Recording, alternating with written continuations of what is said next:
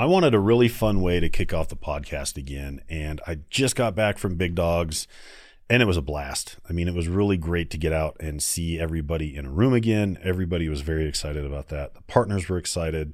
There was a lot of cool stuff that came from it. But one thing that I wanted to do was kind of be able to pull some folks out and sit them down with some microphones and just have them record a shorter podcast, you know, 10, 15, 20 minutes. And during the conference, we actually announced a partnership with Infiot for SD WAN. And so Parag Thakore, who's the CEO of Infiot, sat down with Eric Heinrich. They had about a 10 minute conversation, covered a lot of the details that were in there.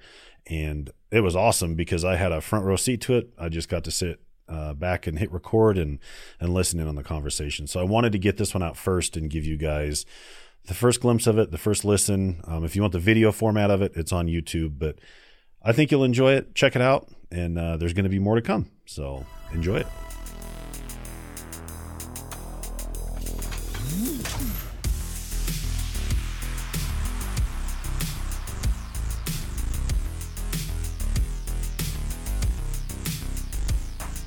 Hi, so this I'm Eric Heinrich, Senior Director, Partnerships at Ruckus, and I'm joined today with uh, Parag the CEO and founder of Infiot.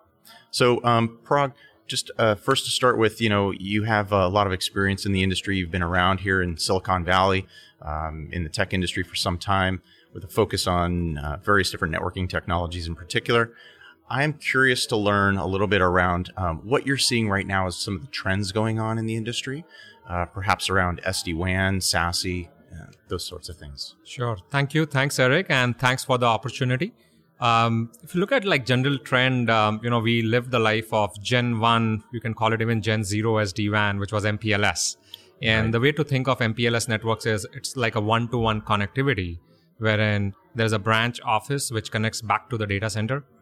Now, SD-WAN came in and there are a lot of SD-WAN vendors out there, which kind of brought in this one-to-many connectivity is what I call it. So think of the same branch office now connecting back to the data center is now also connecting back to the cloud and people had these big fat devices which are being deployed in the branch offices and being managed from the cloud. And in a general trend, what started happening is this one to one connectivity went to one to many with SD WAN. And now we are seeing borderless WAN. And with borderless WAN, what has happened is there are no borders and the connectivity has become many to many. So think of people working from home, think of IoT devices, think of micro branches, think of multi cloud, edges everywhere and there are no perimeters. So what I call as the trend moving from MPLS, which was like a two to three billion dollar market, moved into SD-WAN, which was a five to six billion dollar market. But this whole concept of many to many connectivity is at least a 12 to 15 billion dollar market, right? And that is what we are seeing out there. Like, how do you extend the same level of experience, security to this many to many connectivity world, which is the borderless WAN Yeah, that's a, it's it's an interesting uh, comment that you say. You know, uh, such a large market indicates that there's clearly a demand and a need for the solutions, right? Um, in particular, what we've been seeing, you know, this work from home, this shift. Uh, that's that's a great example, right, of the the one to many and many to many uh, type of environment where uh, connectivity is critical. Yep. Uh, securing that connectivity is critical, right? Um, so so what challenges do these trends present that you're seeing in the market, right? So uh, what are the types of challenges that these these other companies who provide some of these things running into, and what are the customers looking for? Yeah, so if you look at in general the edge networking market, it's pretty fragmented at the at, at this moment. You have SD-WAN vendors, and there are well-known SD-WAN vendors out there who are doing SD-WAN and branch office deployments. And then you come to remote access connectivity, and there are vendors who focus on remote access connectivity both of these worlds don't talk to each other. You need two different head ends, two different infrastructures, two different policy managers. If you want to say something as simple as Zoom is high priority or Office 365 is a high priority application, you can do it in the branch, but you cannot do that on a remote access client. So the point being that the user is the same. So if I, as a user, move from a branch office to a cafe to a home environment, I should be carrying the same level of security, the same level of performance, no matter where I am as an end user. And on top of it, you will see connectivity through cellular vendors. So we'll get into deployments where there is a SD-WAN deployment. And then on top of it, you will get another vendor to deploy cellular adapters in the network. So again, this is yet another point of fragmentation. And then you have a slew of multi cloud vendors doing just the multi cloud piece. So if you think of four pieces of jigsaw puzzles, wherein you have SD-WAN, you have remote access, you have uh, the multi-cloud, and you have the cellular connectivity, this is a fragmented world, right? And that is what Infiot is trying to solve. We wanted to build this one software, like all in one, where you can get this consistent security, consistent performance across these different use cases. Oh, that's fantastic. Yeah. Um, and then you mentioned that um, you have these multiple different components, right, that you're delivering, these features you're delivering. And then what pulls them all together ultimately is, is going to be a key, right? Because as you say, you have these different fragmented types of things, something that needs to pull them all together. So, so what is the solution that uh, that Infiot is really looking to to to bring to solve some of these challenges? Yeah, so to realize this vision, it was interesting. We had to build a portfolio of products on our end. So, for example, we have an Infiot extensible edge, which is one of the examples is right here on the table, which is like a micro branch work from home environment. It has built-in Wi-Fi. Uh, we have medium-size appliances. We have large-size appliances that can go in a branch or a data center. We have Infiot ZETO client which has exactly the same functionality but running as a software form factor.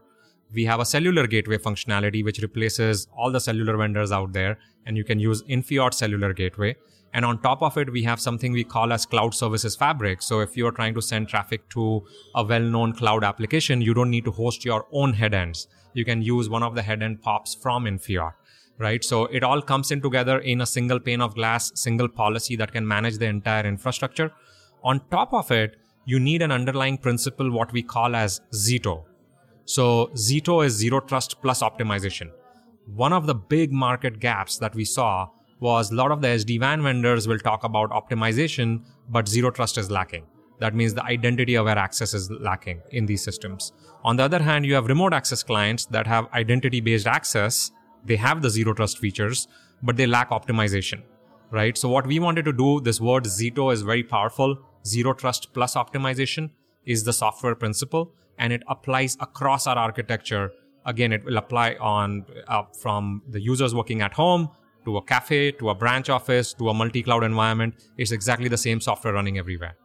So in this in this kind of a scenario um, where does the identity come from or the policy itself come from? Uh, maybe you can share a little bit about how that ties yeah in. Yeah, sure. So that's where we have done some really good tight integrations with Ruckus on their Cloudpath product uh, uh, we have other vendors that we interoperate with as well. But what we have done here is a tight integration with Ruckus. So a lot of the identity information is already inside the Cloudpath product and we can honor those attributes. So if you're creating your QoS policies or security policies, we'll, we'll honor those policies based on identity of the user. So for example, if I'm a sales user accessing sales applications, I'll get access to those applications, but I'll not get access to maybe engineering applications, Got right? It. Or if I'm an engineering user, I should get access to only those apps that I should be accessing. So those those policies have to run down onto the edge device or onto our clients.